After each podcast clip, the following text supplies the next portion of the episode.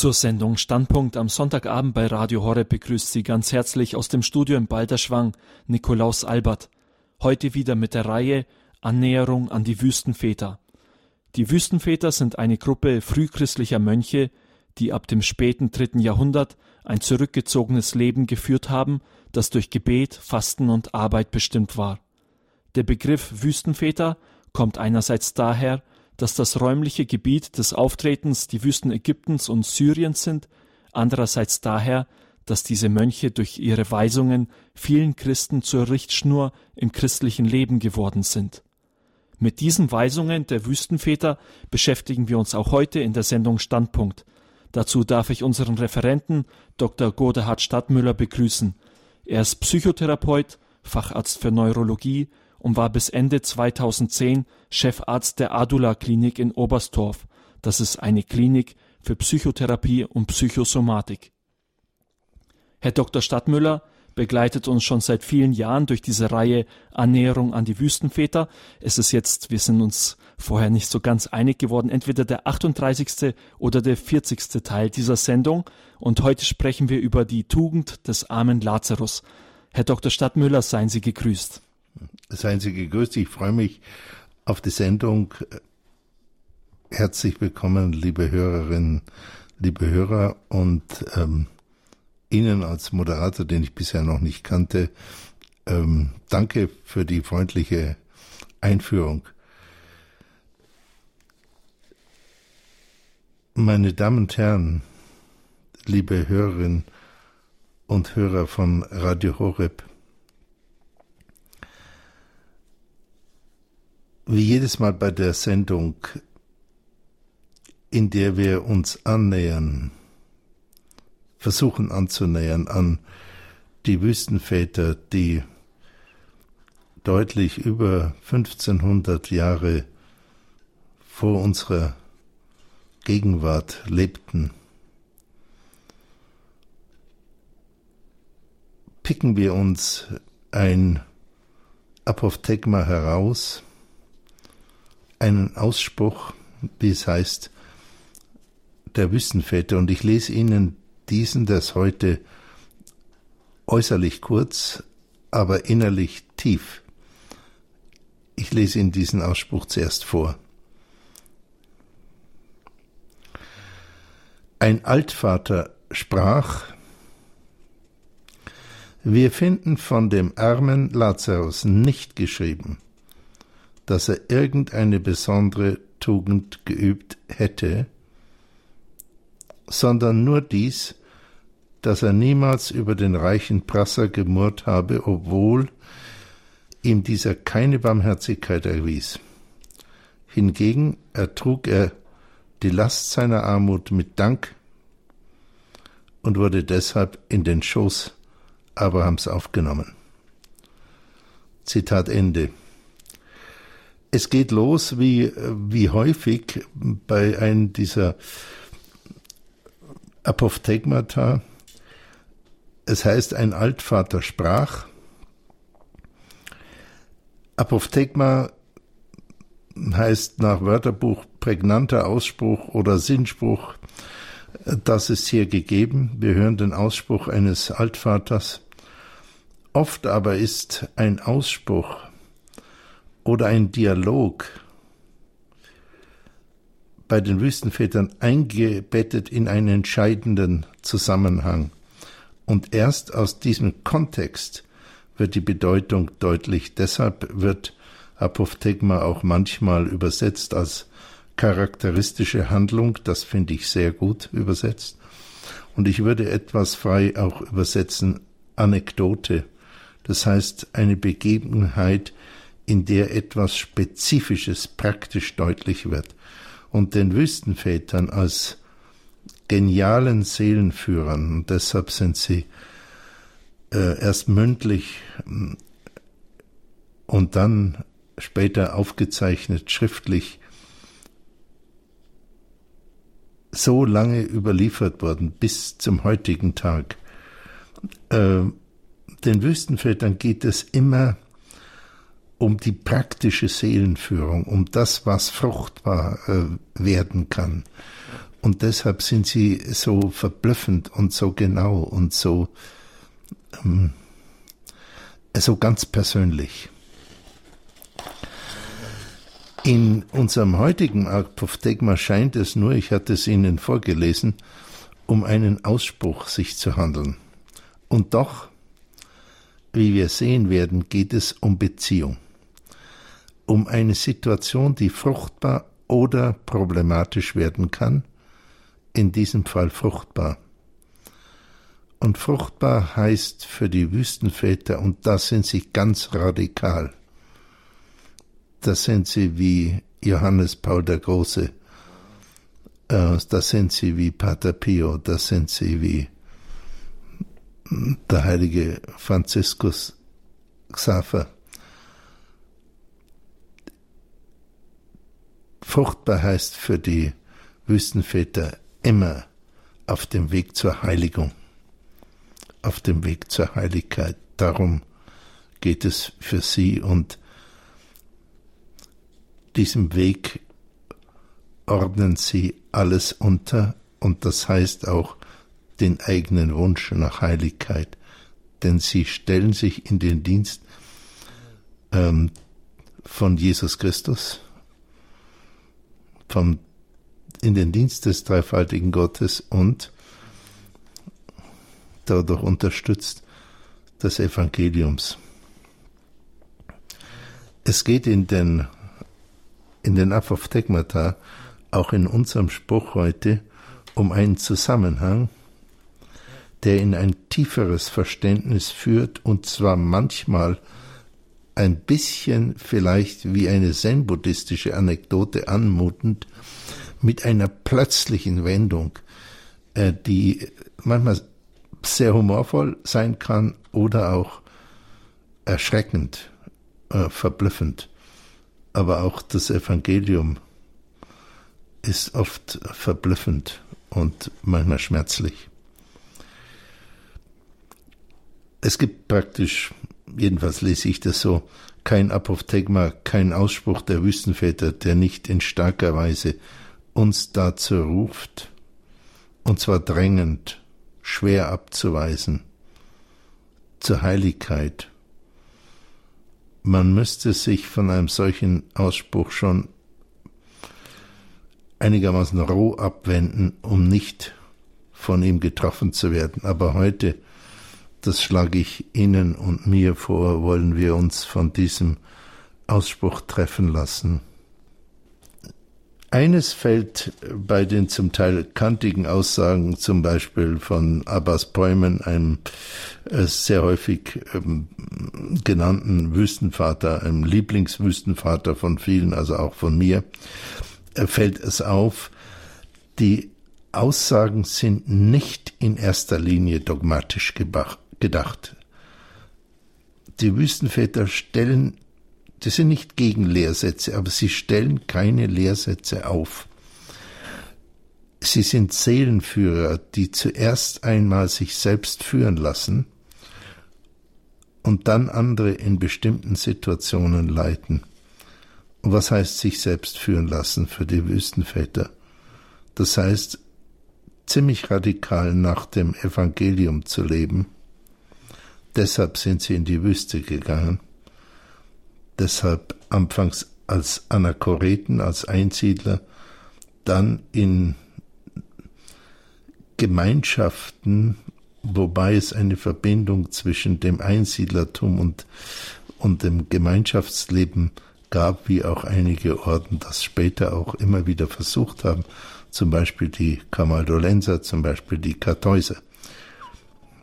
Sich selbst führen lassen heißt durch das Evangelium die lebendige Beziehung zu Jesus Christus und die Situation, welche, wenn man sehr im Gebet vorbereitet ist und sehr wachsam ist, aufmerksam, die Situation, die im Moment da ist, weil sie erfahren wird als etwas, was die Vorsehung für einen ähm, vorbereitet hat. Äh, das geht ziemlich verloren, wenn man sich zu, zumüllen lässt von dem von dem Alltagslärm. Aber wenn viele Dinge weggelassen werden, im Hören, im Sehen, im Tasten, im Denken, im Begehren und so weiter, der Aspekt des Fastens im weiteren Sinn, dann wird das, was wirklich wichtig ist, wird im Innern deutlich.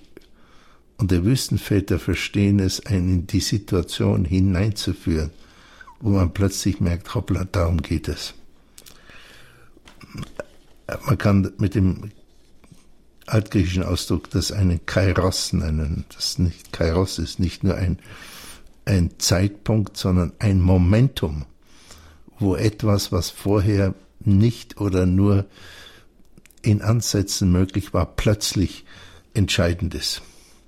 Und natürlich, um nicht ganz äh, in die Irre zu gehen, das ist für Einsiedler eine Gefahr, das ist eine alte Geschichte, sind sie an den Gehorsam zu den Oberen gebunden und das sind die, die Äbte, die mit dem Namen Abbas, das kommt daher, und die Gemeinschaft der Brüder.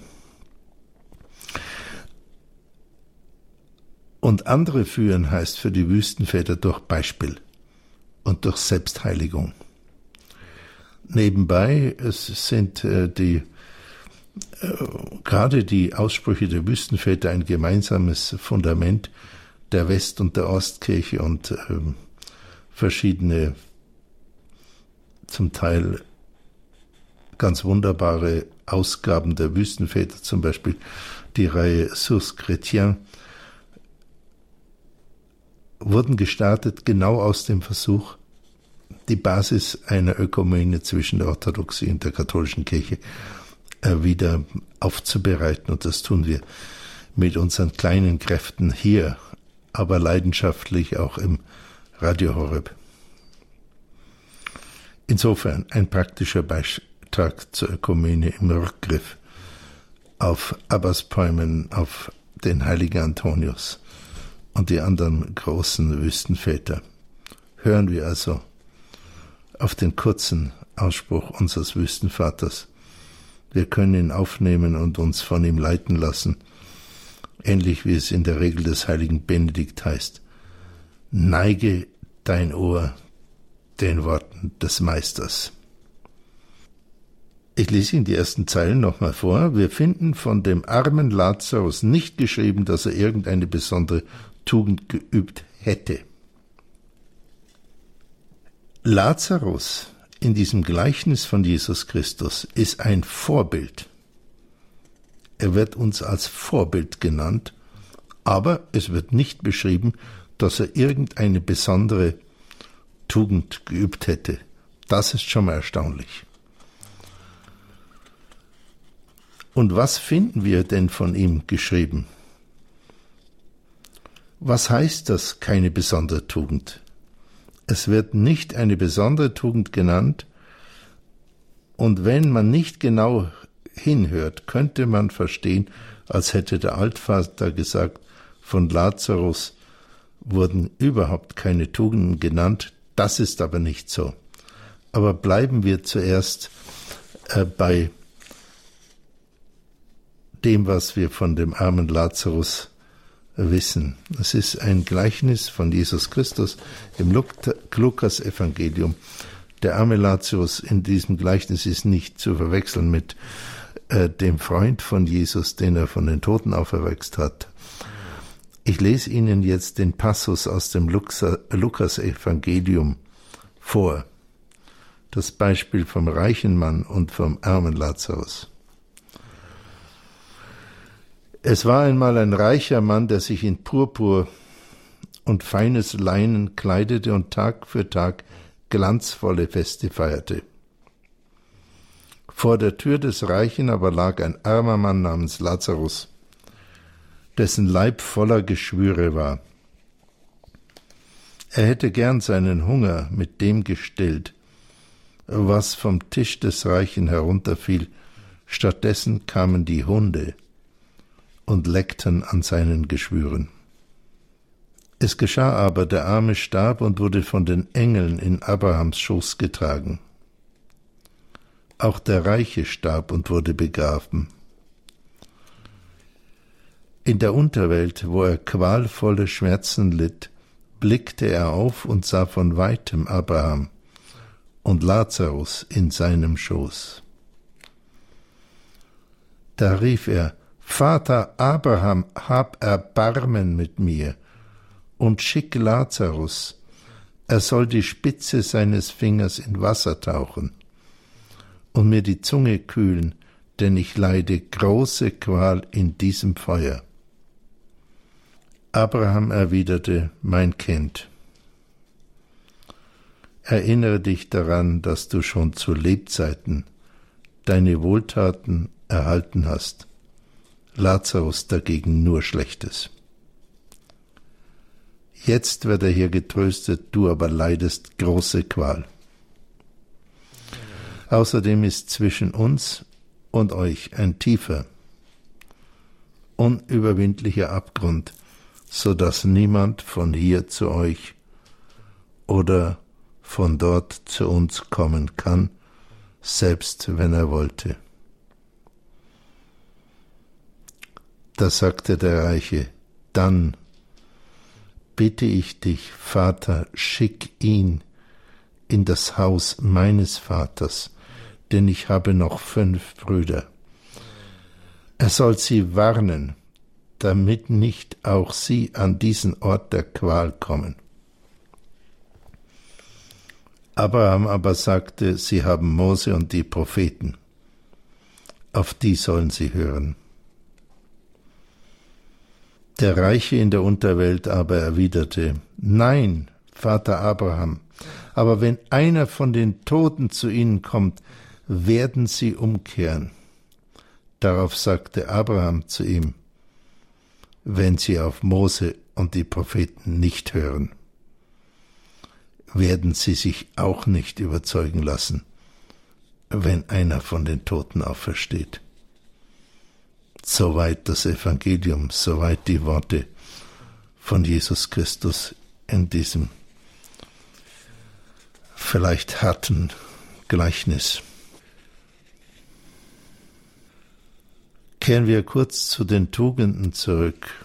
Dem Apophthegma hieß es, äh, von dem armen Lazarus sind keine Tugenden genannt, jedenfalls keine spezifischen.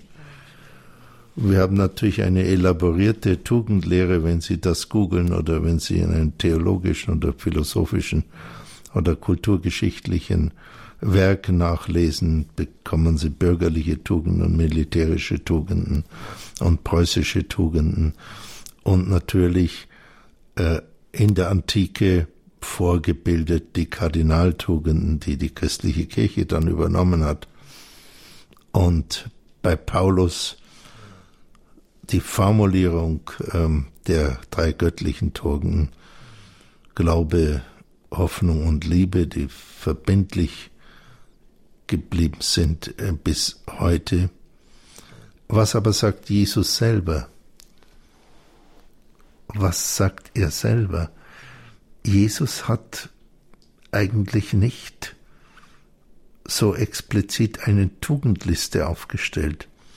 Was er gemacht hat, ist, er hat immer wieder auf die zehn Gebote verwiesen. Er hat das Gebot der Gottesliebe maximal herausgestellt und ihm zur Seite gestellt, das schon im Alten Testament als Gebot formulierte Gebot, liebe deinen Nächsten wie dich selbst. Dieses, sagt Jesus, ist dem ersten Gebot gleich. Und äh, man kann vielleicht aus den Seligpreisungen herauslesen, was gute Haltungen sind. Und verblüffenderweise sind etliche dieser Haltungen in Form von inneren Zuständen genannt, die eher einen Bedürfnischarakter haben. Zum Beispiel selig die Armen im Geiste, denn sie werden Gott schauen. Also die, die etwas nicht haben, die ein bisschen leer von Kenntnissen, von Methodenwissen und so weiter sind. Gerade sie werden Gott schauen. Selig die hungern und dürsten nach der Gerechtigkeit, die wissen, sie haben es nicht. Die spüren, dass sie das brauchen, die hungern und dürsten nach der Gerechtigkeit, ganz stark ausgedrückt. Sie werden das bekommen. Also jemand, der, der sozusagen klein ist oder demütig ist, der bekommt es. Und wir können natürlich an das Gleichnis, äh, an die Begegnung mit dem reichen Jüngling denken, äh, wo der reiche Jüngling sagt, was soll ich denn bitte tun? Und Jesus sagt, halte die zehn Gebote, das ist genug. Und dann sagt dieser verblüffende junge Mann, das habe ich von Jugend aufgetan. Ich meine, wer könnte das schon sagen? Da haben wir schon ein, einen hohen Tugendgrad. Und erst als er das sagt, sagt Jesus zu ihm, willst du aber vollkommen sein? Also Stufe zwei. Hm? Äh, ich glaube, dieses äh, willst du vollkommen sein und verkaufe alles. Und das ist eine Stufe drüber, jedenfalls nach dem Evangelium. Und wer erfüllt erstmal die erste Stufe? Ähm, so viel äh, zu den Tugenden. Es gibt eigentlich nicht so eine äh, Tugendliste von äh, Jesus Christus, aber der Altvater in unserem Spruch hat offenbar etwas im Kopf, äh, das ähm, Leute, zu denen er spricht, die wir äh, nicht kennen, hatten irgendwie bestimmte Tugenden im Kopf, dass man die jetzt verwirklichen soll und so weiter. Und daraufhin sagt er, pass mal auf. Von dem armen Lazarus ist nicht überliefert, dass er bestimmte Tugenden verwirklicht hätte, sondern nur Folgendes. Und jetzt wird der Altvater intensiv. Jetzt greift er, wenn wir seinen Worten lautschen, ähm, in unser Herz ein. Jetzt äh, sucht er uns freundlich und zartfühlend zu belehren und vielleicht machen wir, bevor wir weitergehen, an diesem Punkt eine Pause mit etwas Musik.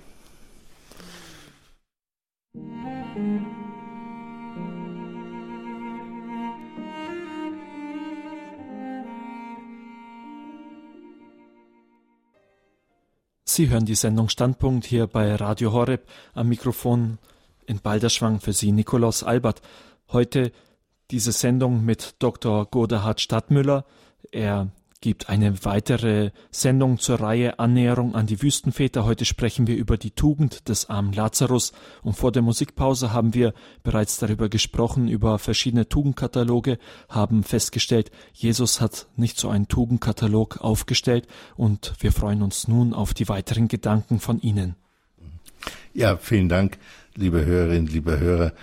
Äh, wir haben gehört, was der Altvater gesagt hat äh, was nicht beschrieben ist. Ja, wir haben über den armen Lazarus nicht äh, gehört, dass er besondere Tugenden hätte, sondern es ist nur das eine geschrieben und auf dieses eine, was über Lazarus ausgesagt ist, in dem Gleichnis von Jesus Christus. Die Wüstenväter gehen in Tuchfüllung zum Evangelium.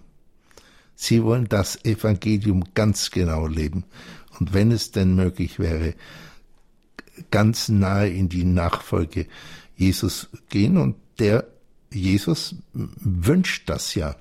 Das hat er gesagt, folge mir nach. Und das eine, was über Lazarus ausgesagt wird, darauf baut der Wüstenväter die Aussage auf, nämlich, dass Lazarus niemals über den reichen Prasser gemurrt habe, obwohl ihm dieser keine Barmherzigkeit erwies. Hingegen ertrug er die Last seiner Armut mit Dank. Was zeichnete Lazarus nach dem Gleichnis von Jesus Christus aus und weshalb kam er in Abrahams Schoß? Das ist eine Formulierung für ins Paradies kommen. Im Gegensatz zu dem reichen Prasser, der klar in der quälenden Hölle beschrieben wird. Das Evangelium ist nicht gemütlich. Das Evangelium ist zärtlich und großartig aber es ist nicht ein gemütlicher Pfuhl, sondern es ist auch voller harter Aussagen. Und dies ist eine harte Aussage, was Abraham sagt zum reichen Prasser. Es gibt nur einen Abgrund zwischen hier im Paradies und dort in der Hölle und keiner kann herüberkommen, wenn er auch will. Der Reiche wird in diesem Gleichnis durch drei Eigenschaften gekennzeichnet. Erstens Reich, zweitens Prasser und drittens, äh, dass er keine Barmherzigkeit erwies. Also, wenn jemand reich ist und die meisten in Deutschland äh, sind im Verhältnis zur Weltbevölkerung in einem sehr guten Wohlstand, wenn man nicht gerade auf den Nachbarn immer schaut, sondern wenn man schaut, wie war es vor 100 Jahren, wie ist es in der Masse der Welt, dann geht es uns sehr gut. Also ja, wir haben aber Glück. Äh, wenn wir nach dem Gleichnis von Jesus äh, kommen nicht automatisch in die Hölle, wenn wir reich sind, äh, sondern wenn wir noch zwei andere Eigenschaften haben, hätten, nämlich es zu verprassen, den Reichtum zu verprassen, also mit seinem Luxus um sich zu werfen, jeden Tag, wie es von Jesus heißt, äh, mit dem Gleichnis, jeden Tag Feste zu feiern, äh, alles äh, einfach äh, den Reichtum zu zeigen, im feinen Leinen, immer im Luxus zu gehen. Da gibt's natürlich viele Beispiele. Das wird äh, sehr geahndet. Und das Dritte ist, dass der Reiche nicht nur prasst, sondern dass er keine Barmherzigkeit erweist. Es wird nicht einmal gesagt, dass er nichts spendet. Es könnte durchaus sein, dass er den Zehnten gibt. Aber das ist bei Jesus nicht der zentrale Aspekt. Da gibt es viele Beispiele im Evangelium sondern die Witwe, die ein bisschen was gibt, die wird von Jesus hochgeschätzt und hochgelobt. Und der Reiche, der viel mehr gibt, aber es gibt, um gesehen zu werden, und das ist es nicht.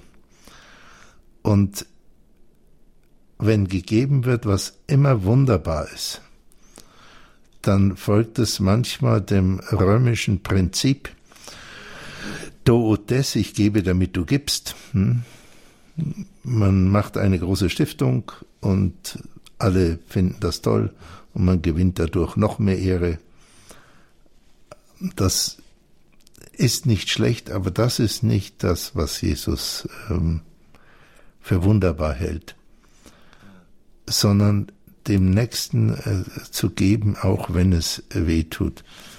Ich habe einmal noch äh, Mutter Teresa äh, sprechen gehört. Das war eine unglaubliche Begegnung. Das weite ich jetzt hier nicht aus.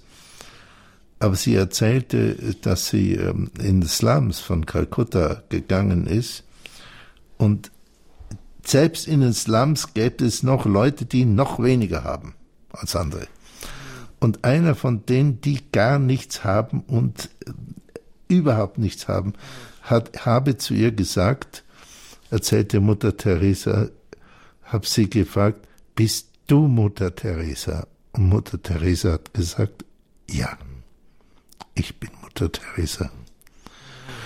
Und dann habe der Bettler im Slum zu ihr gesagt, dir geben alle und ich gebe dir auch was. Und dann hat er ein Geldstück rausgezogen, einen halben Paisa. Also ein Paisa ist ein Hundertstel Rupie, ein halber Paisa, das kann man in unserem Geld gar nicht darstellen. Das ist unendlich wenig. Und Mutter Teresa hat gesagt, ich habe es genommen. Warum? Und sie sagte, weil es aus Liebe kam. Und sie ist genau an diesem Punkt des Evangeliums gewesen im 20. Jahrhundert, an dem hier uns der Wüstenvater auch führt, obwohl ihm dieser keine Barmherzigkeit erwies. Das ist verurteilt den reichen Prasser. Was gar nicht gemacht wird, es wird keine psychologische, soziologische oder kulturelle Information gegeben, familiärer Background, kein Beruf, keine Auskunft über die Talente und so weiter.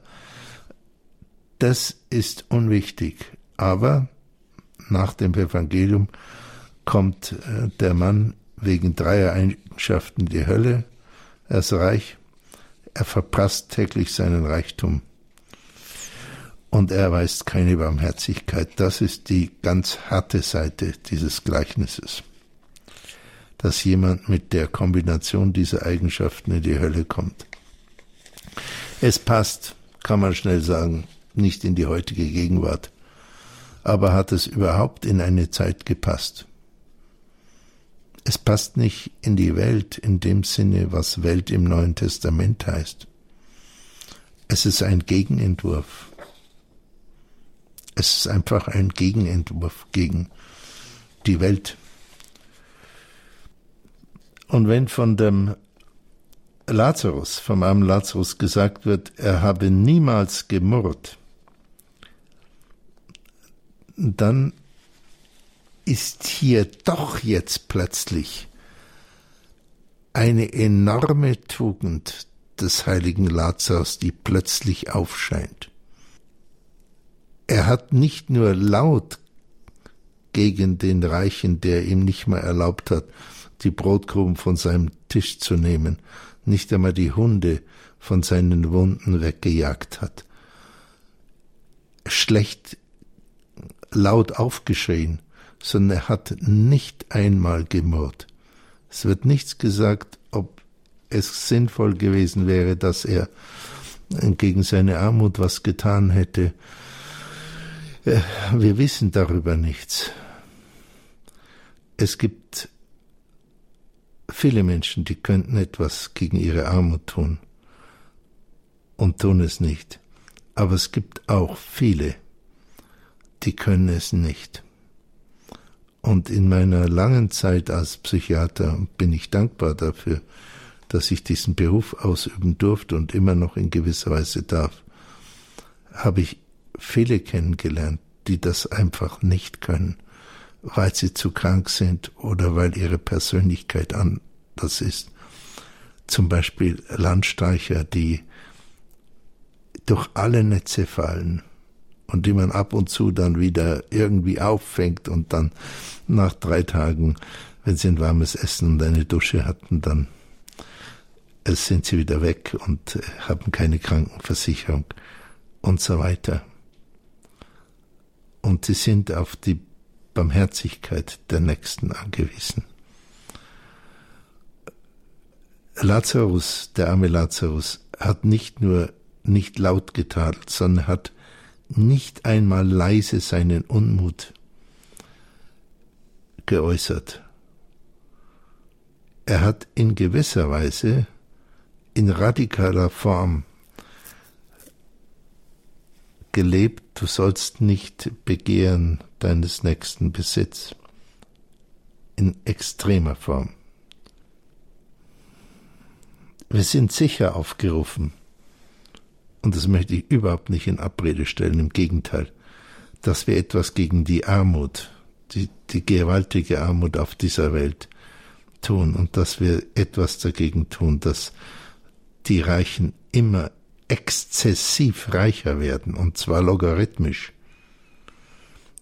Und aber Hunderte von Millionen immer ärmer werden.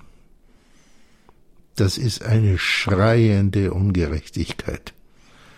Und es ist wunderbar, wenn Leute mit Energie und mit Macht und mit Überlegung und mit Einsatzfreude etwas dagegen tun. Das Radio tut zum Beispiel auch etwas dagegen, auch mit Geldmitteln aus ihren Spenden.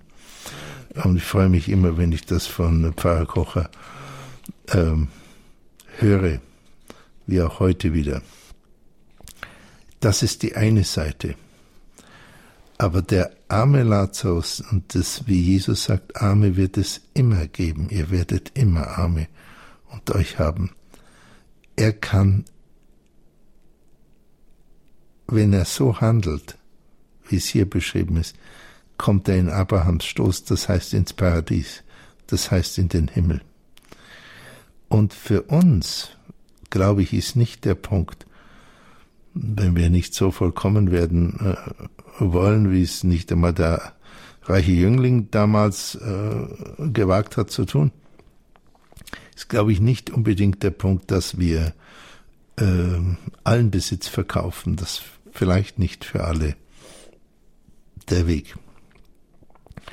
Aber dass wir den Besitz nicht verprassen und dass wir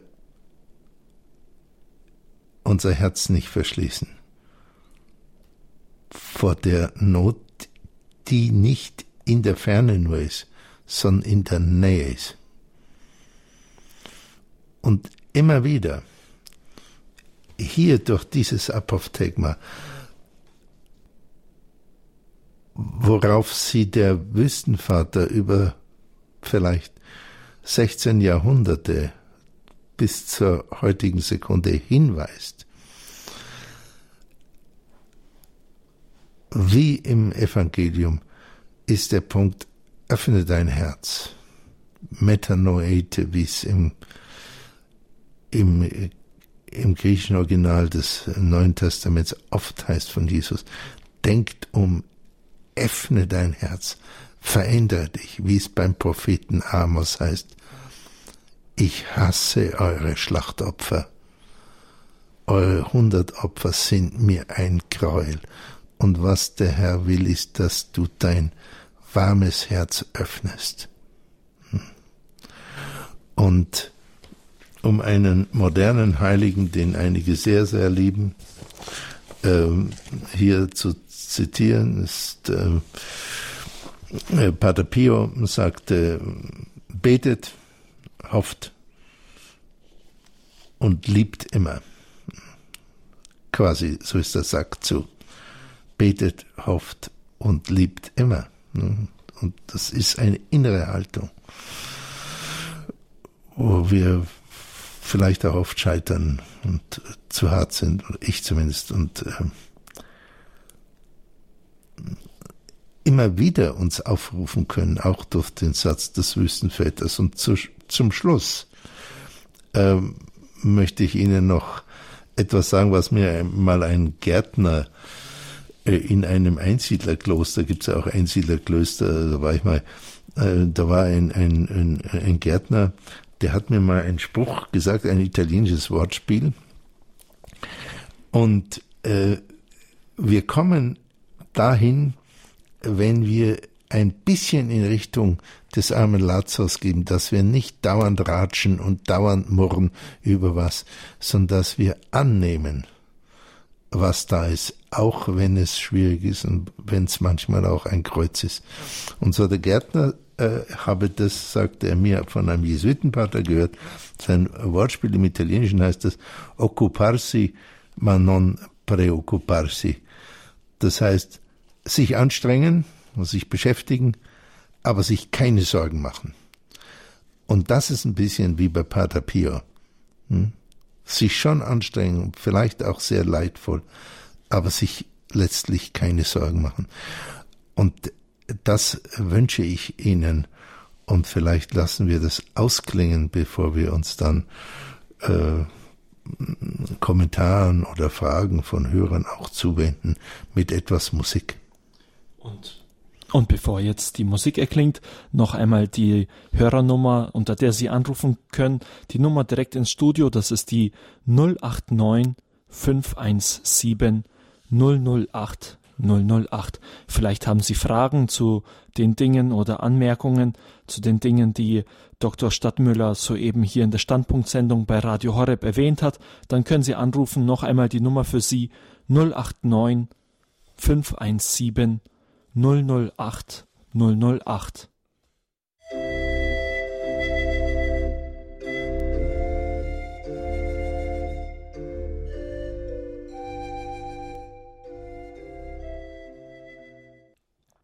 Sie hören die Sendung Standpunkt hier bei Radio Horeb am Mikrofon. Nikolaus Albert für Sie. Heute mit Dr. Godehard Stadtmüller, der uns die nächste Sendung zur Reihe Annäherung an die Wüstenväter vorgestellt hat. Heute war das Thema Tugend des armen Lazarus. Diese Tugend besteht darin, dass Lazarus nicht gemurrt hatte über den reichen Prasser, der ihm keine Barmherzigkeit erwies und stattdessen sein, die Last seiner Armut mit Dank ertrug. Sie können jetzt anrufen in dieser Sendung können Dr. Stadtmüller Ihre Frage stellen oder wenn Sie auch Anmerkungen dazu haben oder vielleicht sogar ein Zeugnis der Dankbarkeit haben, was ja jetzt auch hier das Thema ist, dann können Sie gerne anrufen unter der 089 517 008 008. Noch einmal die Nummer für Sie 089 517 008 008. Und wir begrüßen eine erste Hörerin und zwar Frau Scheibert aus Bad Nauheim. Grüß Gott, Frau Scheibert. Grüß Gott. Grüß Gott. Also ich habe jetzt eine direkte Frage. Ja, sehr gut. Und zwar, ich bin, ich bin 70 Jahre alt. Jawohl. Sie klingen aber jünger. Ja, 69. okay, gut. gut, super. Und bin jetzt ins Heim gekommen. Ja. Und meine Wohnung ist aufgelöst.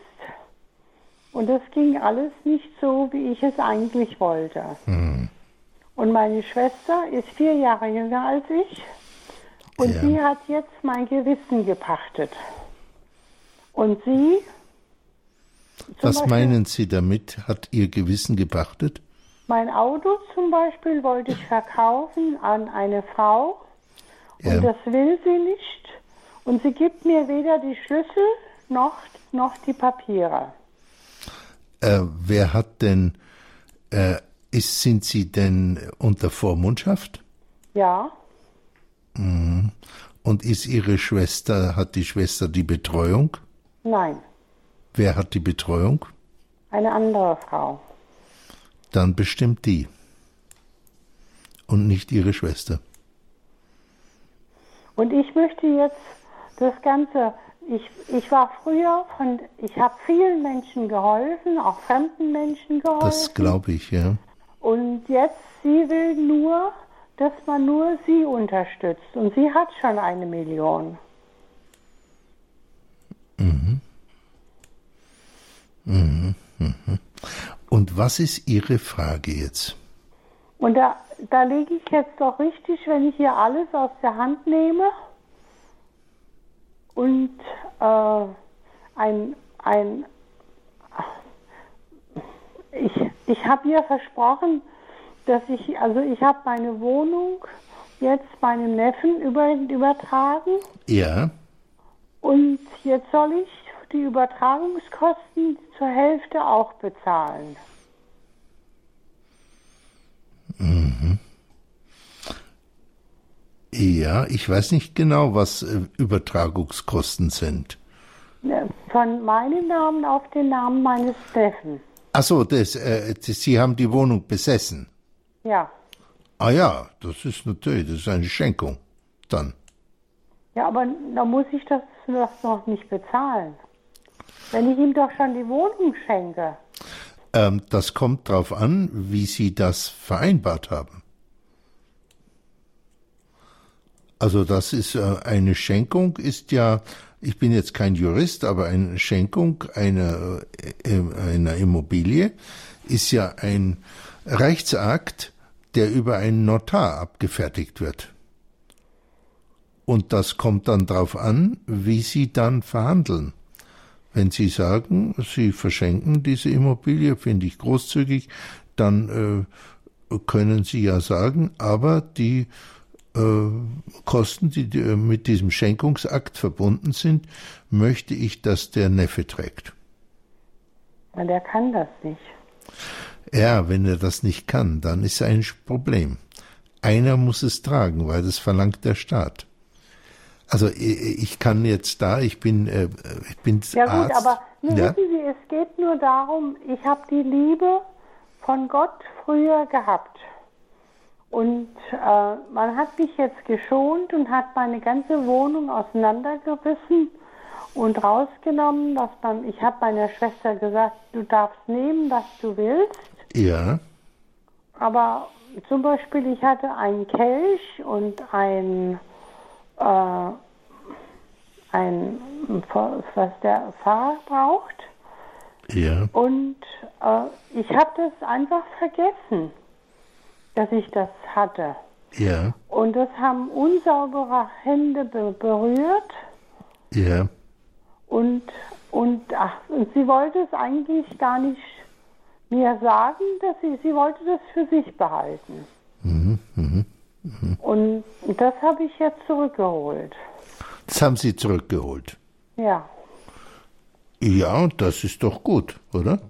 Ja, ich, ich verschenke es einem Pater. Schenken Sie es einem Pater, ja? ja? Gut. Aber überlegen Sie sich, damit Sie auch einverstanden sind mit dieser Schenkungs, mit dem Schenkungsakt. Überlegen Sie sich's gut. Und dann bleiben Sie dabei, wenn Sie sich klar entschieden haben. Ich hab, ich will es ja meinem Neffen geben, aber ja. meine Schwester, die ist ja vom Stamme Nimm. Mhm. Mhm. Und sie ist unverschämt. Ähm, ja. Und sie hat keine Liebe. Ähm, gut. Jetzt ist Ihre Schwester gerade nicht da. Ähm, darum drehen wir uns ein bisschen da im Kreis. Ähm, wenn Sie eine Betreuung haben, dann ist ja der Betreuer oder die Frau, wenn es eine Betreuerin ist, ist ja zuständig. Und können Sie die nicht mehr einschalten? Mhm. Das wäre vielleicht, die ist ja eine neutrale Person. Hm? Ja. Ja. Wenn Sie die einfach mal einschalten. Was kann ich jetzt denn für Sie tun? Das ja, kann ich will ich ja in, in, Gottes Liebe bleiben, in der Barmherzigkeit bleiben. Ja, bleiben Sie. Ja, aber die Betreuerin, die sagt zum Beispiel, äh, alles weg, alle Spenden weg. Sie haben kein Geld, sie äh, alles weg. Und das da komme ich ja auch nicht zu, zu Pott.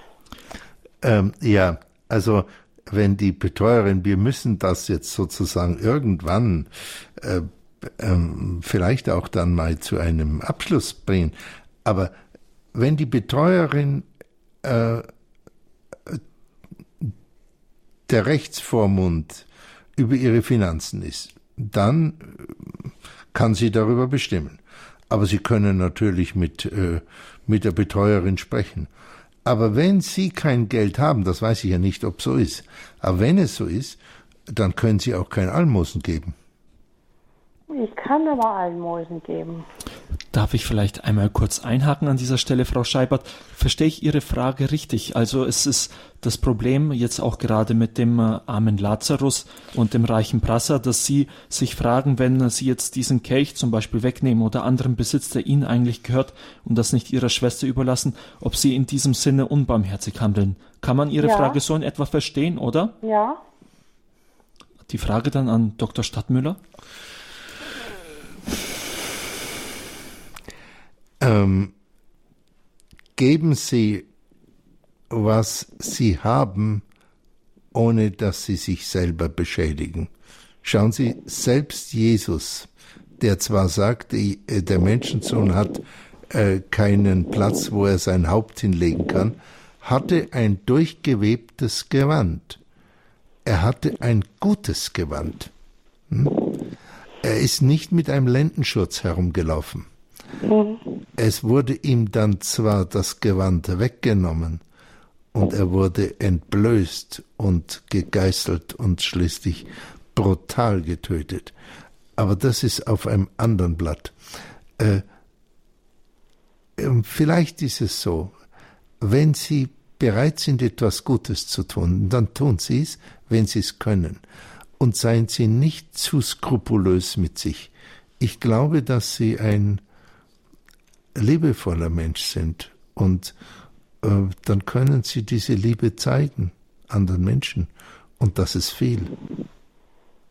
Ich habe jetzt die, ähm, die Wunden, die, den, die Wunden habe ich jetzt betrachtet ja. von Jesus.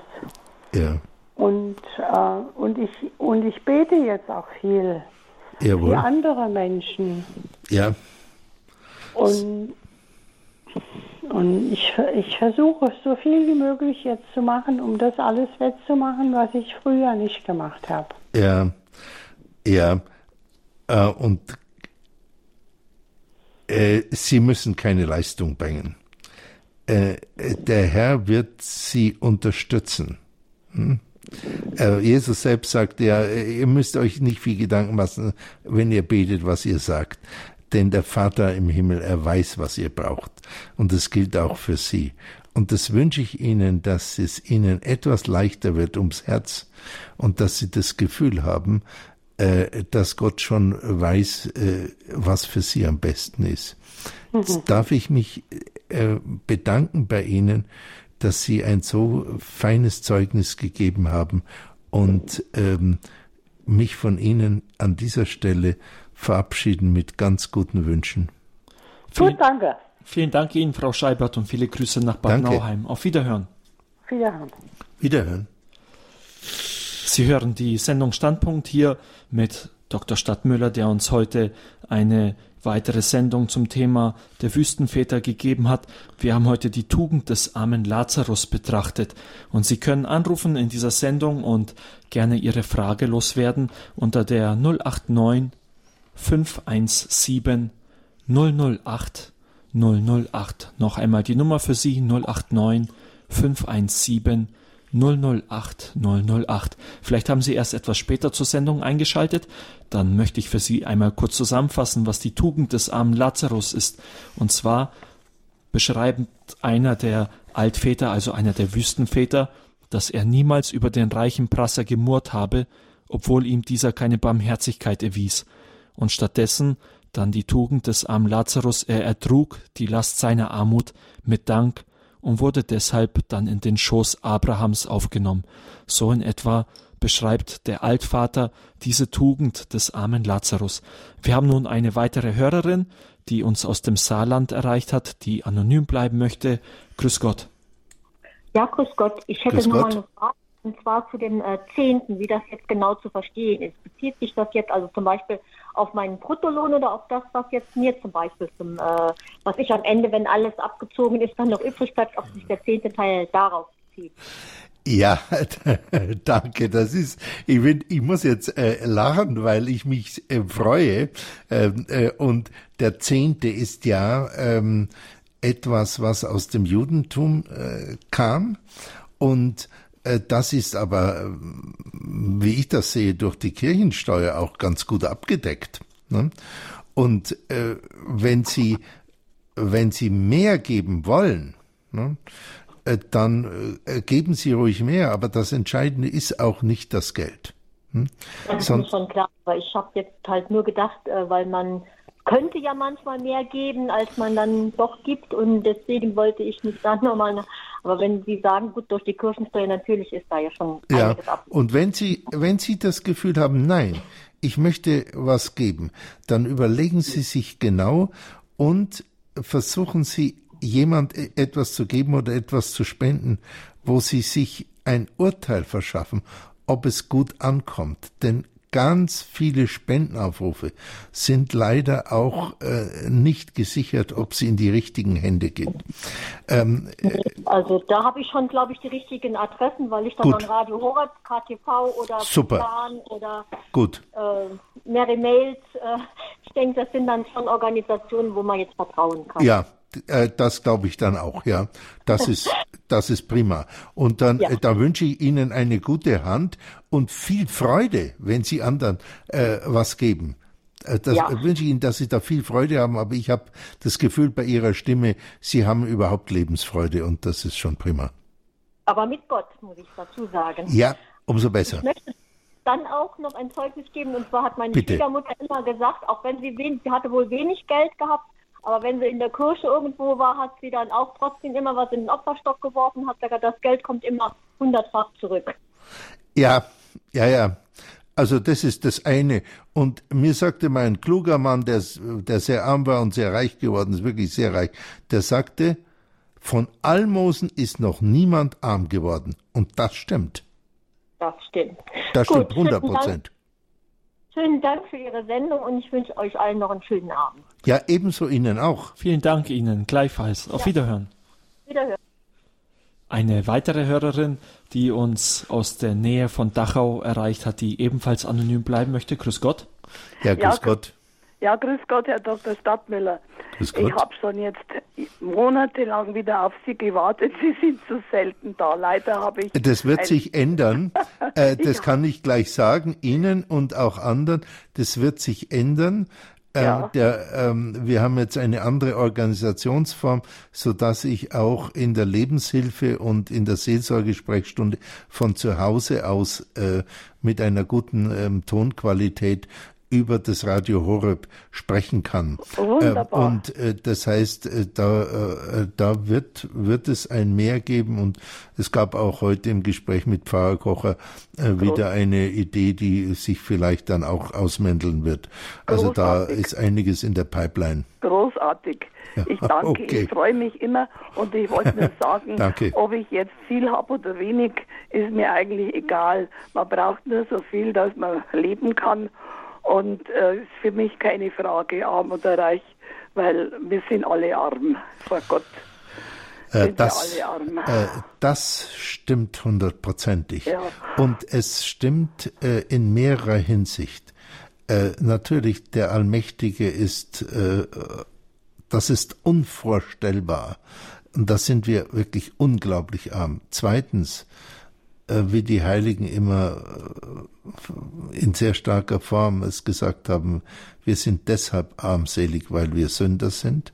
Ja. Äh, und drittens, die Seligpreisung. Abt Emanuel Jungklausen hat mal in der Predigt gesagt, die Seligpreisungen sind eine Selbstbeschreibung von Jesus Christus. Und das fand ich einen ziemlich tiefen, äh, einen tiefen Blick. Äh, die Seligpreisung zeigen ja gerade, dass die selig sind, die zum Beispiel geistig arm sind oder sich arm fühlen, weil keine Gerechtigkeit auf Erden ist und so weiter. Die, die diese Sehnsucht hat, haben, ähm, die werden gerade dann Gott schauen oder die kommen gerade dann ins Paradies. Also da, da gibt es viele Ebenen dazu. Ja, ich, äh, ich meine, ich muss auch jetzt mit meinem Alter angeben, ich bin jetzt 85 und, und werde immer leichter und immer seliger. Und ich freue mich, wenn Sie wieder ins Aufsendung sind und wünsche allen alles Gute. Ja, ich Vergesst wünsche Gott. Ihnen auch das Beste, dass Sie in okay. diesem, in diesem doch fortgerückten Alter äh, noch auch geistig so ähm, beweglich bleiben. Und vor allem wünsche ich Ihnen ähm, ein reiches Innenleben. Das wünsche ich Ihnen von Herzen. Ich danke Ihnen. Ich danke. Vergeht's Gott. Bis dann, ja. Danke. Ich freue Dankeschön. mich. Danke. Dankeschön Ihnen. Bitte. Alles Gute und danke. viele Grüße nach Dachau. Auf Wiederhören. Danke. Wiederhören. Sie hören die Sendung Standpunkt hier bei Radio Horeb. Ich bin im Gespräch mit Dr. Stadtmüller. Er hat heute über die Tugend des armen Lazarus gesprochen Es ist eine Sendung im Rahmen der Reihe Annäherung an die Wüstenväter und die Wüstenväter haben herausgestellt, dass die Tugend des armen Lazarus daran bestand, nicht zu murren, sondern die Dankbarkeit zu leben. Wenn Sie eine Frage haben an Dr. Stadtmüller, dann können Sie anrufen unter der 089 517 008 008. Wir begrüßen eine weitere Hörerin, die uns aus Feldkirchen erreicht hat, und zwar Frau Turba. Grüß Gott, Frau Turba. Grüß Gott, Herr Dr. Stadtmüller. Grüß Gott. Bei uns war es so, wie wir geheiratet hatten, mein Mann und ich, wir hatten beide auf das Erbe des elterlichen Hauses verzichtet. Ah. Ich habe zugunsten meiner älteren Schwester verzichtet. Jawohl. Und mein Mann zugunsten seines, seines älteren Bruders. Jawohl. Und ich habe das nie bereut. Wir haben uns gegenseitig da nichts vorwerfen können, weil wir das Gleiche getan haben. Ja. Und wir haben aus eigener Kraft dann das geschaffen. Und ich war immer froh, dass ich mit diesen ganzen Erbschaftssachen nichts zu tun gehabt habe. Ja. Und jetzt bin ich 90 Jahre. 90 sind Sie. Ja, das ja. ist aber äh, stark. Sie sprechen ganz klar. Und wenn ich das mal sagen darf, Sie haben fast einen mädchenhaften Ton noch in der Stimme. Das ist aber nett von Ihnen. Ja, das finde ich schon. Ja, und ich habe äh, meinen Mann früh verloren, aber trotzdem, ich habe mich dann auch nicht allein gefühlt, auch wie die Kinder alle ausgezogen waren. Und jetzt, ich habe oft Obdachlose aufgenommen und so weiter. Es, es, war immer sehr schlimm, aber ich war da unverbesserlich irgendwie. Und jetzt was meinen Sie mit unverbesserlich? Nicht viel, nicht viel machen, äh, so tätlich, obwohl mich das furchtbar aufregt, was so in der Welt an schlimmen Sachen passiert. Aber ich wende mich an Maria und schaue, dass ich jeden Tag zwei Rosenkränze zusammenbringe. Und sie bitte, dass sie Jesus bestürmt, eben da zu helfen. Ja, und ich danke Ihnen vielmals für Ihre ganz wunderbaren Sendungen. Ich freue mich immer sehr, wenn Sie da sind. Ja, also ich freue mich auch, dass Sie jetzt so angerufen haben und finde das bewundernswert und äh, auch vor allem, dass Sie sich auch um Obdachlose gekümmert haben, weil das ist noch mal ein hartes Brot. Ja, Bewundernswert. Alles gut. Jetzt haben Sie wieder den mädchenhaften Ton. Das ist wirklich wahr. Also ich wünsche Ihnen auch das Beste. Alles Beste. Okay, danke. Auf Dankeschön. Auf danke Ihnen, Frau Turbo. Auf Wiederhören. Ein weiterer Hörer hat uns erreicht, und zwar aus Schwenningen. Herr Lung, grüß Gott. Grüß Gott. Grüß Gott. Josef Lung. Grüß Gott. Ich habe eine Frage eigentlich von Lazarus her. Ja. Ich begegne immer Menschen, die auf der Straße gelandet sind. Ja. Die auf Hilfe und Betteln angewiesen sind. Auf der anderen Seite weiß ich, ich möchte ihnen gerne etwas mehr geben aber die Menschen sind auch zugleich oft alkoholkrank. Jetzt frage ich mich eigentlich, welche Hilfe ist für ihn wichtiger? Ein Gespräch ihm zu, zu ermöglichen oder ihm Geld zu geben und nicht darauf achten, was er damit anfängt? Das ist eine wirklich schwierige Frage. Ähm, lassen Sie mich ein paar Sätze dazu sagen. Ähm, ich bin zum Teil, kann ich sagen, durch Malerei erzogen. Ich bin früh äh, schon ähm, in Gemäldegalerien gegangen und das tue ich immer heute noch, äh, wenn ich irgendwie kann und freue mich sehr. Und da ich Münchner bin, war ich am meisten in der alten Pinakothek und ähm, unendlich oft. Und es gibt irgendwo in der alten Pinakothek gibt es ein großes äh, Bild, ich glaube von einem spanischen Maler, äh, das zeigt ähm, ähm, einen Heiligen, der äh, Almosen gibt. Ne? Der gibt mit seinen Händen Almosen. Und die Menschen, die um ihn herum, die die Almosen nehmen, die sind ganz unterschiedliche und einige haben einen ganz brutalisierten Gesichtsausdruck.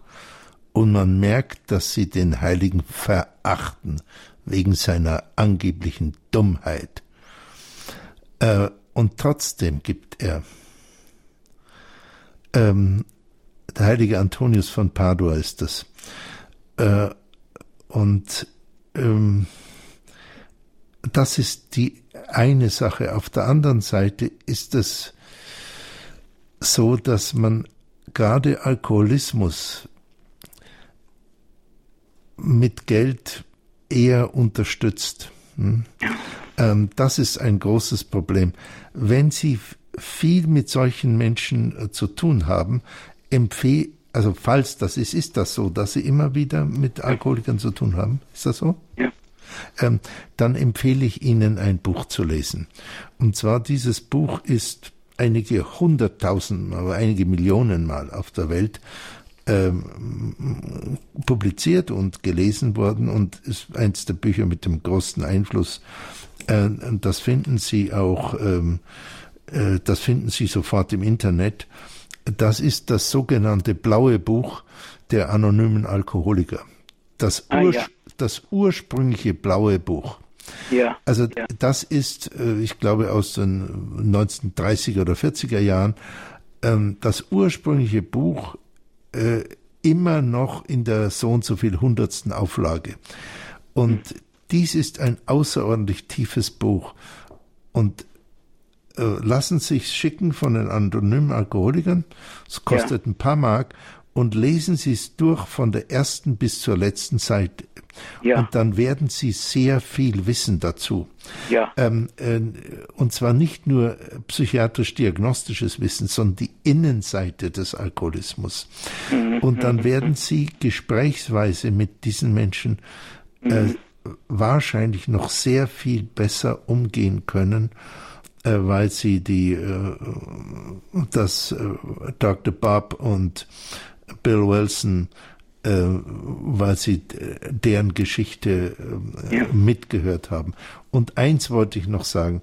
Ähm, ich glaube, einer, es sind zwei Gründer von anonymen Alkoholikern, zwei amerikanische äh, Alkoholiker. Einer war äh, Arzt, der andere war, ich glaube, irgendein Rechtsanwalt. Die waren am Ende, die waren in der Gosse. Ähm, und ich glaube, Bill Wilson, einer von den beiden hat dem berühmten äh, Schweizer Psychiater, der damals noch lebte, C.G. Jung, äh, einen Brief geschrieben äh, über einen anderen Alkoholiker. Und C.G. Jung hat einen fantastischen Brief geschrieben, den finden Sie auch im Internet. Mhm. Und ähm,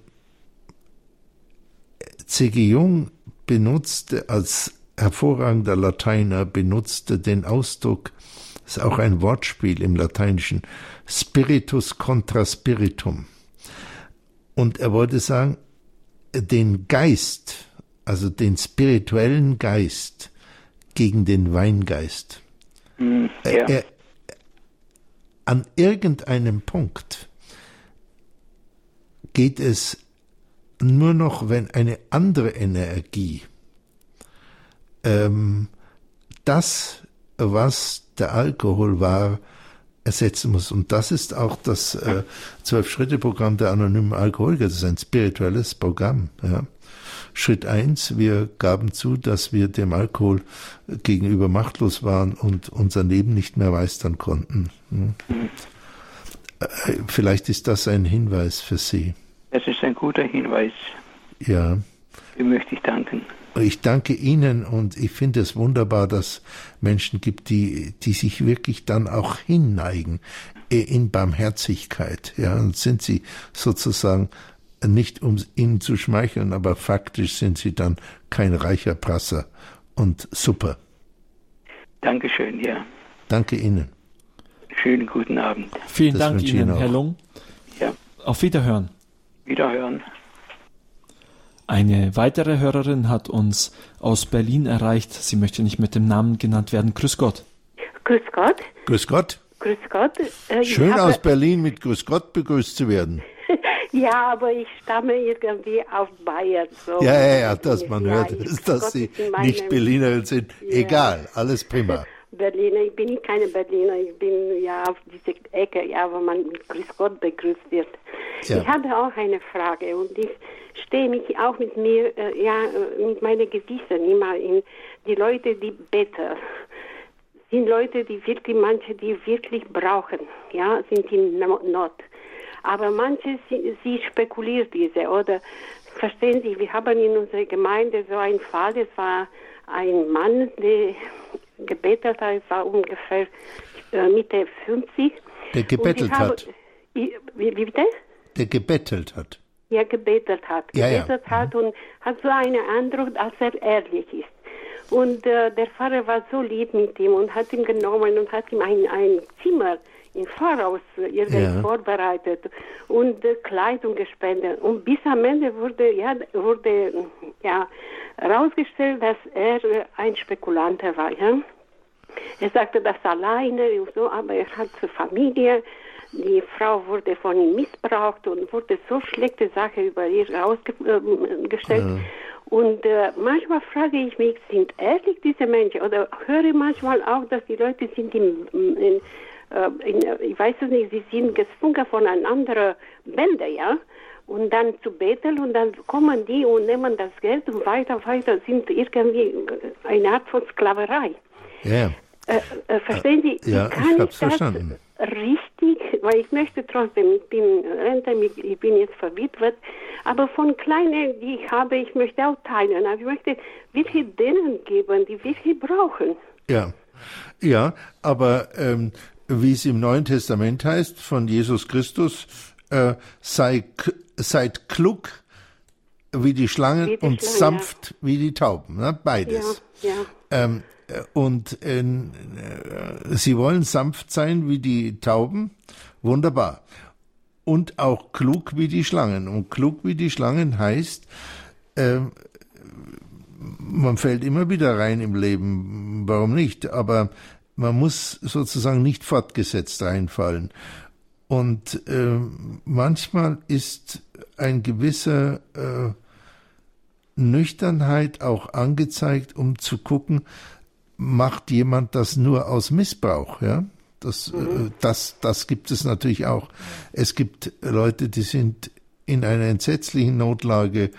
Äh, ich habe vorhin das erwähnt mit den Landstreichern. Aber versuchen Sie sich eine, eine Klarheit zu schaffen. Hm? Man kann zum Beispiel auch Leute fragen. Ja, man kann Leute fragen, äh, entschuldigen Sie, die äh, sind Sie wirklich bedürftig oder, oder wie geht es Ihnen? Ja, und ähm, äh, vielleicht hilft auch, wenn man jemand mal was Warmes gibt, also was, eine warme Nahrung. Und wenn der die dann nicht will, dann ist er nicht so bedürftig, ja, allgemein. Ich, ich schwöre, ich bin nicht so, so schlau in diese Richtung, verstehen Sie? Ja, das merke ich. Aber dann, äh, dann ist es Ihre Aufgabe, schlau zu werden. ja, ist meine Aufgabe, schlau zu ja, werden. Ja, klar. Sanft wie die Tauben sind Sie schon, dann werden Sie klug wie die Schlangen. Wie die Schlangen. Ich bin nicht so, so in diese Richtung nicht so fit. Ja, ich bin nicht so. Ja, das, und, äh, aber das müssen wir jetzt nicht betonen, sondern Sie können es werden und äh, wenn Sie ähm, äh, und manchmal ist es auch gut, sich mit anderen zu unterhalten. Mhm. Zum Beispiel mit diesem Pfarrer, der auch reingefallen ist. Ja, er sich, ist auch reingefallen. Ja, ja, er ist das, auch reingefallen, das, obwohl er ist eine ältere Herr und hat viel Erfahrung, aber ja. wirklich, sie sind ja, so, ich weiß nicht, geschult oder so. Die, und äh, dann jedes, jedes Mal, ich bin vorsichtig, gucke vielleicht braucht er oder ist missbraucht oder die andere, ja. ja. Okay, dann werde ich irgendwie mich ein bisschen bemühen in diese Richtung. Mehr. Ja. Ja. Ich danke Ihnen und vergelt's Gott für die wunderschöne Sendung. Wirklich ist es eine große Hilfe für uns. Wie Lazarus, ja, wir wollen auch teilen. Ist, ja. ja. Aber wirklich an denen zu kommen, die wirklich brauchen. Ja, ja das ist wirklich ein wichtiger Punkt, ja. Ich danke Ihnen nochmal und Gottes reiches Segen. Vielen Dank. Ja, auf Wiedersehen. Dankeschön. Auf Wiederhören. Danke. Vielen Dank auch von meiner Seite. Auf Wiederhören. Auf Wiederhören. Sie hören die Sendung Standpunkt hier bei Radio Horeb heute mit einem weiteren Teil der Reihe Annäherung an die Wüstenväter Für Sie ist heute hier im Studio Dr. Stadtmüller und wir haben über die Tugend des armen Lazarus gesprochen, die darin besteht, dass er nicht gemurrt hat über den reichen Prasser, sondern die Dankbarkeit gelebt hat. Wir begrüßen jetzt eine weitere Hörerin hier auf Sendung, und zwar eine anonyme, eine Hörerin, die gerne anonym bleiben möchte und uns aus dem Münsterland erreicht hat. Grüß Gott. Äh, grüß Gott, Herr Dr. Stadtmüller, äh, Herr Albert. Äh, ja, ich habe lange mit mir gerungen, anzurufen. Äh, ein Ausspruch von Ihnen, nicht zu skrupulös mit sich selbst sein, das war so der Auslöser. Ah, okay. Äh, ja, äh, ich habe mich in letzter Zeit sehr, sehr reich gefühlt. Ich habe den Reichen äh, nie was geneidet.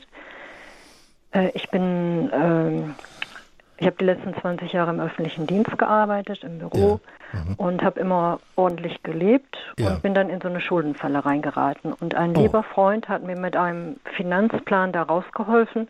Die Bank hat immer gesagt, ja, Sie sind gehbehindert, behalten Sie Ihr Auto und sehen Sie zu, dass das Auto fahrbereit ist. Und dann irgendwann habe ich gesagt, kurz vor 4000 Euro, also jetzt, jetzt brennt es aber. Und meine Rente, also ich möchte das in ein Darlehen umwandeln, durchgerechnet Nein, können wir Ihnen nicht geben. Und dann habe ich mich einem lieben Freund anvertraut, der hat mir einen ganz straffen Finanzplan erstellt und ich bin in anderthalb Jahren da rausgekommen. Gott sei und, Dank.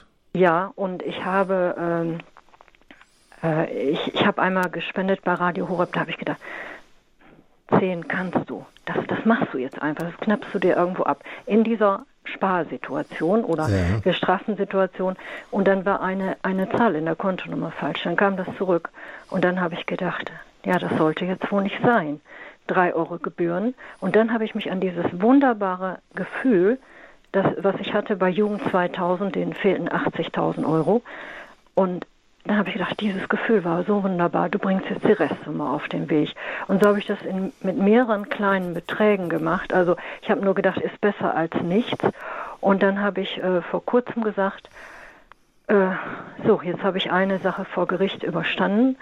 Äh, ich wünsche mir jetzt eine halbe Rente dazu. Also ich bin mit 49 berentet worden, weil nichts mhm. mehr ging körperlich. Mhm. Und äh, ich lebe von der Rente und ich bin jetzt 68. Ja, und dann, äh, dann, du bist verrückt, eine halbe Rente dazu, dann gönn dir doch was. Und dann habe ich gesagt, falsch. Was meinen Sie, was meinen Sie mit, ich wünsche mir eine halbe Rente dazu, was meinen Sie damit? Ja, zusätzlich, um zu spenden, um zu geben, um Gutes so, zu tun. Sie, äh, Sie so, wünschen, so. dass es irgendwie, dass Sie ja, noch zusätzlich ja. eine halbe Rente bekommen. Ja, aus dem Universum. Ja, und dann, ja, irgendwie. Und dann äh, habe ich nur, dann wurde ich schon fast für verrückt erklärt. Und habe ich gesagt, nein, nein, falsch, eine ganze. Ich wünsche mir eine ganze. Ne? Ah. Und, und jetzt ist es so, ähm, der Bundesgerichtshof hat ein Urteil rausgebracht, der, äh, was es einem äh, Vermieter ermöglicht, einen Urkundenprozess zu führen und alles, was er in Rechnung stellt, ob rechtmäßig oder nicht, vor Gericht durchzusetzen. Und man muss im Voraus bezahlen. In einem Falle wurde ich schuldig gesprochen, obwohl Zeugen da waren, Fotos da waren, mit Wasser im Keller anderthalb Jahre. Äh, also ein Drei-Minuten-Prozess, die Anwältin ist fast stumpf umgefallen. Die hat gesagt, so eine Ungerechtigkeit. Und vier Anwälte sind damit betraut, die ich nicht bezahlen muss. Und äh, die können nichts machen, weil der Bundesgerichtshof das beschlossen hat. Und jetzt schieß, äh, ist schon wieder was gekommen. Ich musste schon wieder 580 Euro bezahlen für Sachen, die zur Instandhaltung gehören. Das ist jetzt ein ganz anderes Thema. Aber mhm. äh, ich stehe jetzt so, so innerlich machtlos davor. Ich bete sehr viel. Und immer wieder bricht dieses Gottvertrauen, das bricht so weg. Weil ich immer nur Gutes tun wollte und auch getan habe auch in kleinen Dingen, in Worten, in Taten.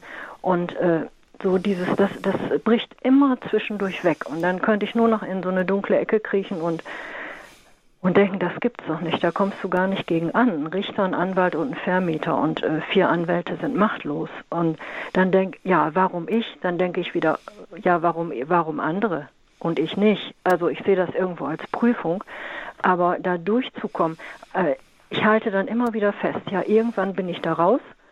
Und, aber es ist ja eine Schraube ohne Ende. diese, Ein, diese Einnahmemöglichkeit wurde jetzt erkannt und die ist rechtlich abgesichert.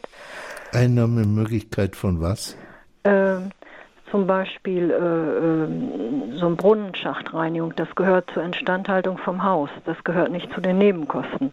Und da wird ja. alles Mögliche in Rechnung gestellt. Ja. Anwälte, äh, ein Anwalt von einer Institution hat geschrieben, ja. das ist nicht rechtmäßig und trotzdem ist er vor Gericht durchgekommen. Jetzt hat er schon wieder nachgelegt und ich, ich, ich ringe so, ich weiß, ich weiß gar nicht also mehr. Sie die, bekommen, die Sie bekommen äh, Rechnungen, die, die der Instandhaltung der Wohnung oder des Hauses, in dem sich die Wohnung Instandhaltungskosten ist, um das Haus zu erhalten, ja, ja. hat der Mieter nichts mit zu tun.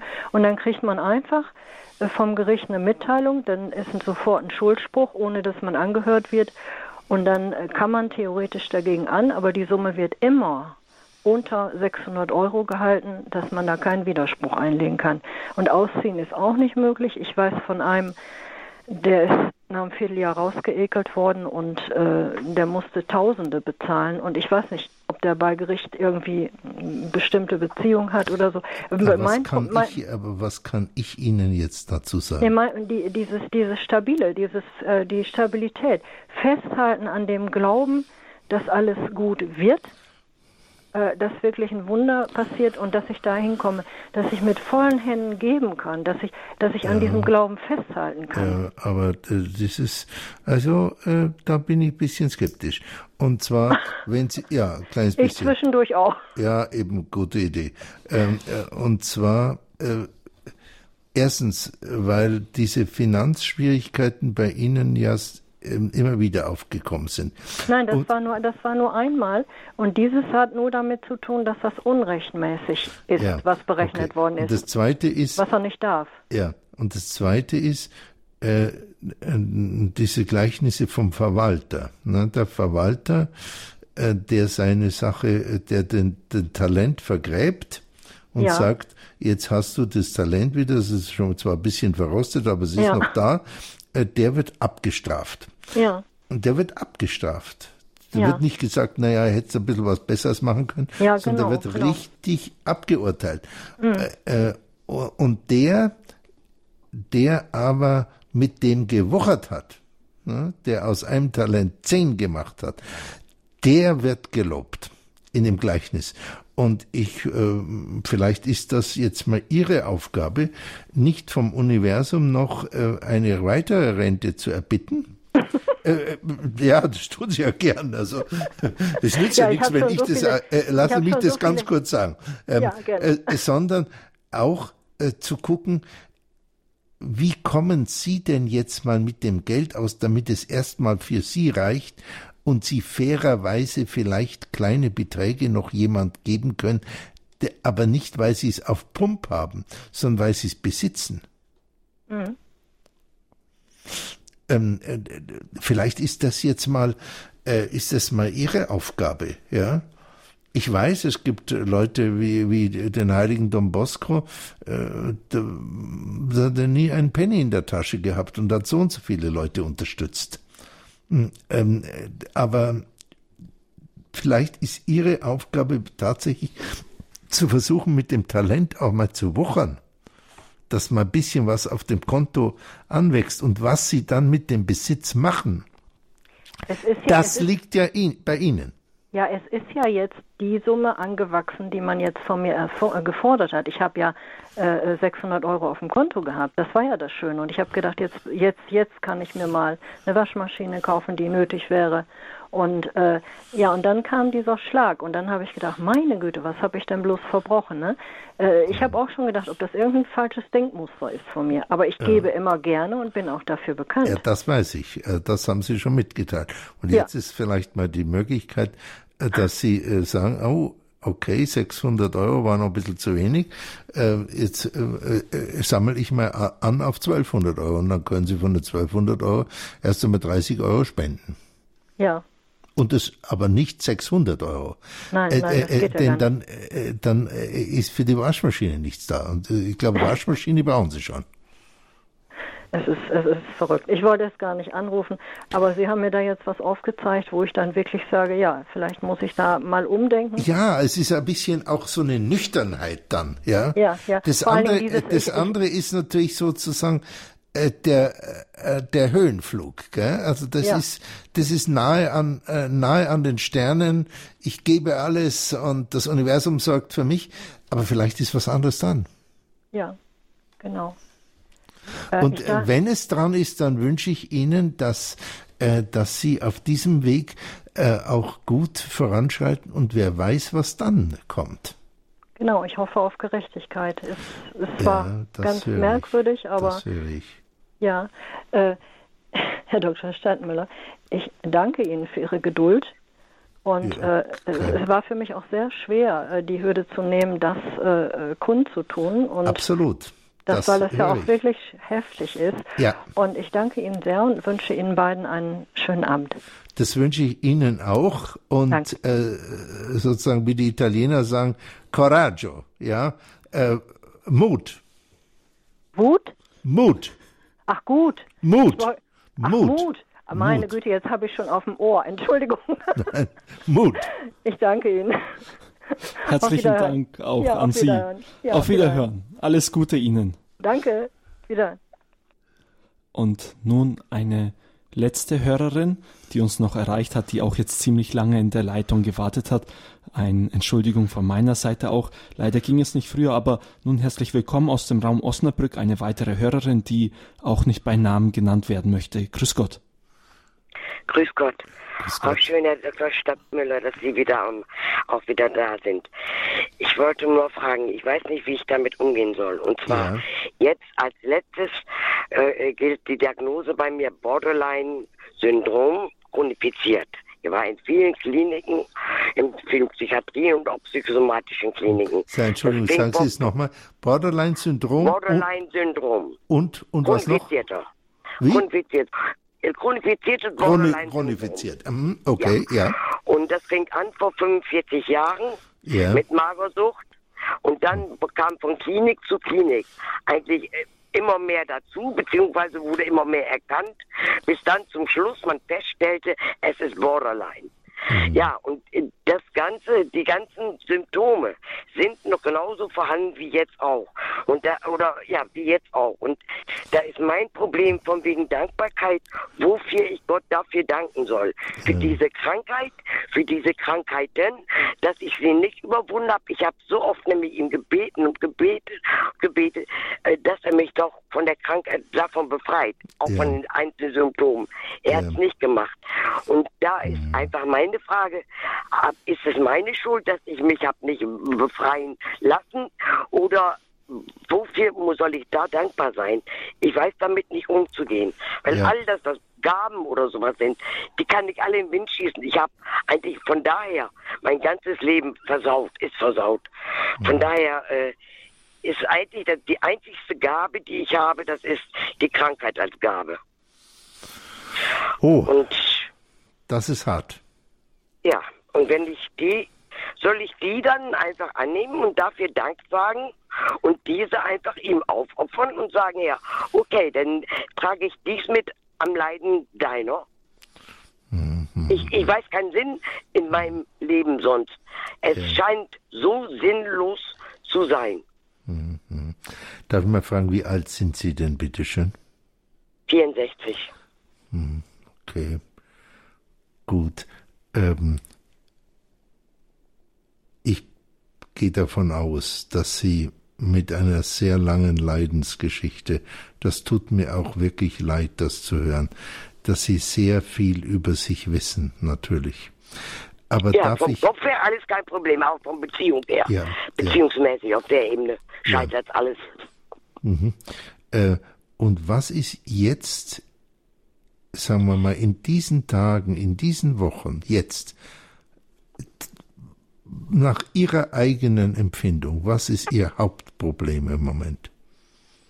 Ich bin überhaupt nicht mehr beziehungsfähig. Ja. Ich bin nicht mehr gemeinschaftsfähig. Ich lebe völlig isoliert. Ich lebe äußerlich all das, was eigentlich nicht Gottes Wille ist. Und wenn ich da überall, ist nicht Gottes Wille, nicht Gottes Wille, auch von wegen, ich bin äh, krankhaft geizig, ich bin, äh, äh, ich bin kleptoman, alles mögliche an Symptomen könnte ich Ihnen jetzt aufzählen. Eine ganze Liste, wo ich moralisch überhaupt nicht zustehe, wo ich mich selber, ja, diese, diese Selbstzerstörung mich selber nur verurteile, mich selber anklage. Mhm. All dieses, ich komme davon nicht raus, runter. Immer nur noch tiefer rein. Und mhm. ich weiß nicht, was die da mit Gott, ja, was er da mit mir vorhat, was das, was da der Sinn meines Lebens sein könnte. Mhm. Weil so äußerlich äh, würde ich ihn niemals, äh, bin ich niemals sein Jünger. Äh, da bin ich nicht sein Zeuge. Ja. Ich würde eher die Menschen wegführen von Gott ja. statt hin. Äh, naja, also machen Sie sich ja. nicht ganz schlecht. Darf ich mal was Doch, dazu bitte, sagen? Wenn Sie wüssten, äh, äh, ja, ich ja, ich höre Sie schon. Ähm, äh, trotzdem, ähm, jedenfalls nach der Auffassung ähm, der, des Christentums, sind Sie unabänderlich ein von Gott geliebtes Kind. Punkt. Hm? Äh, sie können ja Gott nicht daran hindern, sie zu lieben. Äh, oh, sie können sich selber hindern, sich zu lieben, und das äh, ist möglich. Aber sie können Gott nicht hindern. Und ähm, eine Sache, die ich, ich gebe Ihnen keinen Rat. Sie haben zu viele Ratschläge in Ihrem Leben bekommen. Aber das ist sehr, ja, das ist sehr, sehr traurig. Ähm, Nützt es Ihnen denn, wenn Sie in eine Gruppe gehen jede Woche? In eine, in eine, eine Gruppe, zum Beispiel die EA-Gruppe? Nee, sowas alles gibt es nicht. Ich wohne auch in, in weg, weit weg von einer, von der Stadt. Und äh, so für Borderline, EAs und sowas alles gibt es hier nicht. Ja. Und ich habe keine Möglichkeit, irgendwie dahin zu fahren. Ich bin eigentlich völlig isoliert. Das ist ein, äh, ein Dorf noch etwas weiter weg von Osnabrück. Mhm. Und da frisst sich so mein Leben dahin. Mhm. Und was wäre Ihr Wunsch? Ich, frage mich, ich frage Gott, wofür ich da dankbar für ja, sein soll. Aber das habe ich verstanden. Und das alles, ja, aber was wäre, und wo, was, was da drin mein Sinn, ja, das habe ich verstanden. Aber was, was ist Ihr Wunsch für morgen? Ja, eigentlich. Für die ja, nächsten zwei äh, Tage. Ja, was ist Ihr eigentlich Wunsch? Mein Wunsch wäre eigentlich nur tot zu sein, aber mhm. das ist eigentlich, worauf ich eigentlich nur noch, das ist eigentlich, worauf ich nur noch warte. Ich streiche jeden Tag ab, weil es wieder ein Tag näher ist zum Ziel. Ich sehe keinen Sinn was, für mich. Äh, kann ich etwas für Sie tun, was Ihnen gut tun würde? Ich, ich weiß nicht. Ich, ich, weiß nicht, an wen ich mich noch wenden kann, weil alle, an die ich mich gewohnt, hingewandt habe, sagten dann immer dann nur noch, ja, wir werden für Sie beten. Hm, hm, hm. Und darum, ich weiß kann es nicht. Ich, ich weiß denn, nicht, was richtig wäre. Kann ich denn was für Sie tun? Ob Sie mir einen Rat geben könnten, was ich tun könnte, weil ich nicht mehr weiter weiß. Ja. Äh, ich weiß es nicht mehr. Gibt es einen Menschen, der Sie versteht? Den Sie ja. kennen? Wer ist ja. das? Wer ist das? Das ist, das ist eine, die wohnt etwas weiter weg von mir, zu der ich aber auch nur telefonischen Kontakt habe. Mhm. Und das ist eine, das ist meine, eine Frau, zu der ich, die mich eigentlich noch am Leben hält. Zu der habe ich schon sechs Jahre, aber nur telefonisch mal den Kontakt. Mhm. Und sie ist, äh, arbeitet in der Hagiotherapie. Ah ja. Aber das ist auf jeden Fall eine gute Person. Äh, darf ich ja. Ihnen einen Vorschlag machen? Ja. Also es ist nur eine Idee von mir. Äh, wollen Sie sich mal anhören, diesen Vorschlag? Ja, gerne. Mhm. Also ich Wenn bin, ich bin, bin, gar nicht sicher, ob das richtig ist, aber äh, vielleicht können Sie sich einfach mal anhören. Darf ich das sagen? Ja, gerne. Ja, also wenn Sie diese Dame ähm, wieder anrufen, was ich wunderbar finde, dass es eine gute Person in Ihrem Leben gibt, ähm, dass Sie mit ihr etwas vereinbaren, falls sie das will, dass Sie sowas vereinbaren wie, wir sprechen jeden zweiten Tag, sagen wir mal am späten Nachmittag oder am frühen Abend, miteinander, aber nur zehn Minuten am Telefon. Ob sie das machen würde? Fragen Sie sie mal. Sagen Sie schönen Gruß unbekannterweise von mir. Ich fände das gut, wenn Sie beide zusammen telefonieren würden, zehn Minuten, ähm, äh, jeden zweiten Tag. Können Sie sich das vorstellen? Die Zeit wird sie nicht haben, weil sie oft nicht da ist. Dann fünf Minuten. Fünf Minuten hat jeder. Hm. Schlagen Sie es einfach mal vor. Ja, und melden Sie sich bitte in der nächsten Sendung, wenn Sie mich erwischen, melden Sie sich wieder. Ja? ja? Jetzt, jetzt sitzt mir die Technik im Nacken ja. und sagt, jetzt ist unsere Zeit um und Sie wissen, wie hart die Technikleute sind. Ja? Da müssen wir jetzt aufhören. Ich wünsche Ihnen das Beste von Herzen und ich bedanke mich für Ihre Offenheit. Das ist stark. Auf Wiedersehen. Danke. Vielen Dank auch von meiner Seite aus. Ich gehöre zu den Leuten, die jetzt gerade diese Härte leider mitleben müssen. Aber die Sendezeit ist zu Ende und wenn Sie jetzt Geschmack bekommen haben an diesem Thema der Wüstenväter, dann können Sie äh, im Buch nachlesen von Bonifaz Miller, Weisung der Väter. Dieses Buch ist im Paulinus Verlag erschienen. Unser Referent des heutigen Abends, Dr. Stadtmüller, hat auch eine Literaturliste zu diesem Thema erstellt, die Sie im Infofeld zu dieser Sendung finden können auf unserer Website www.horeb.org. Da haben Sie dann auch ab morgen die Möglichkeit, diese Sendung noch einmal nachzuhören in der Mediathek Podcast und da klicken Sie dann auf die Sendung Standpunkt. Oder wenn Ihnen das zu umständlich ist, können Sie gerne auch eine CD bei uns bestellen beim CD-Dienst unter der Telefonnummer 08328 921 120. Ich sage Ihnen damit einen gesegneten Abend.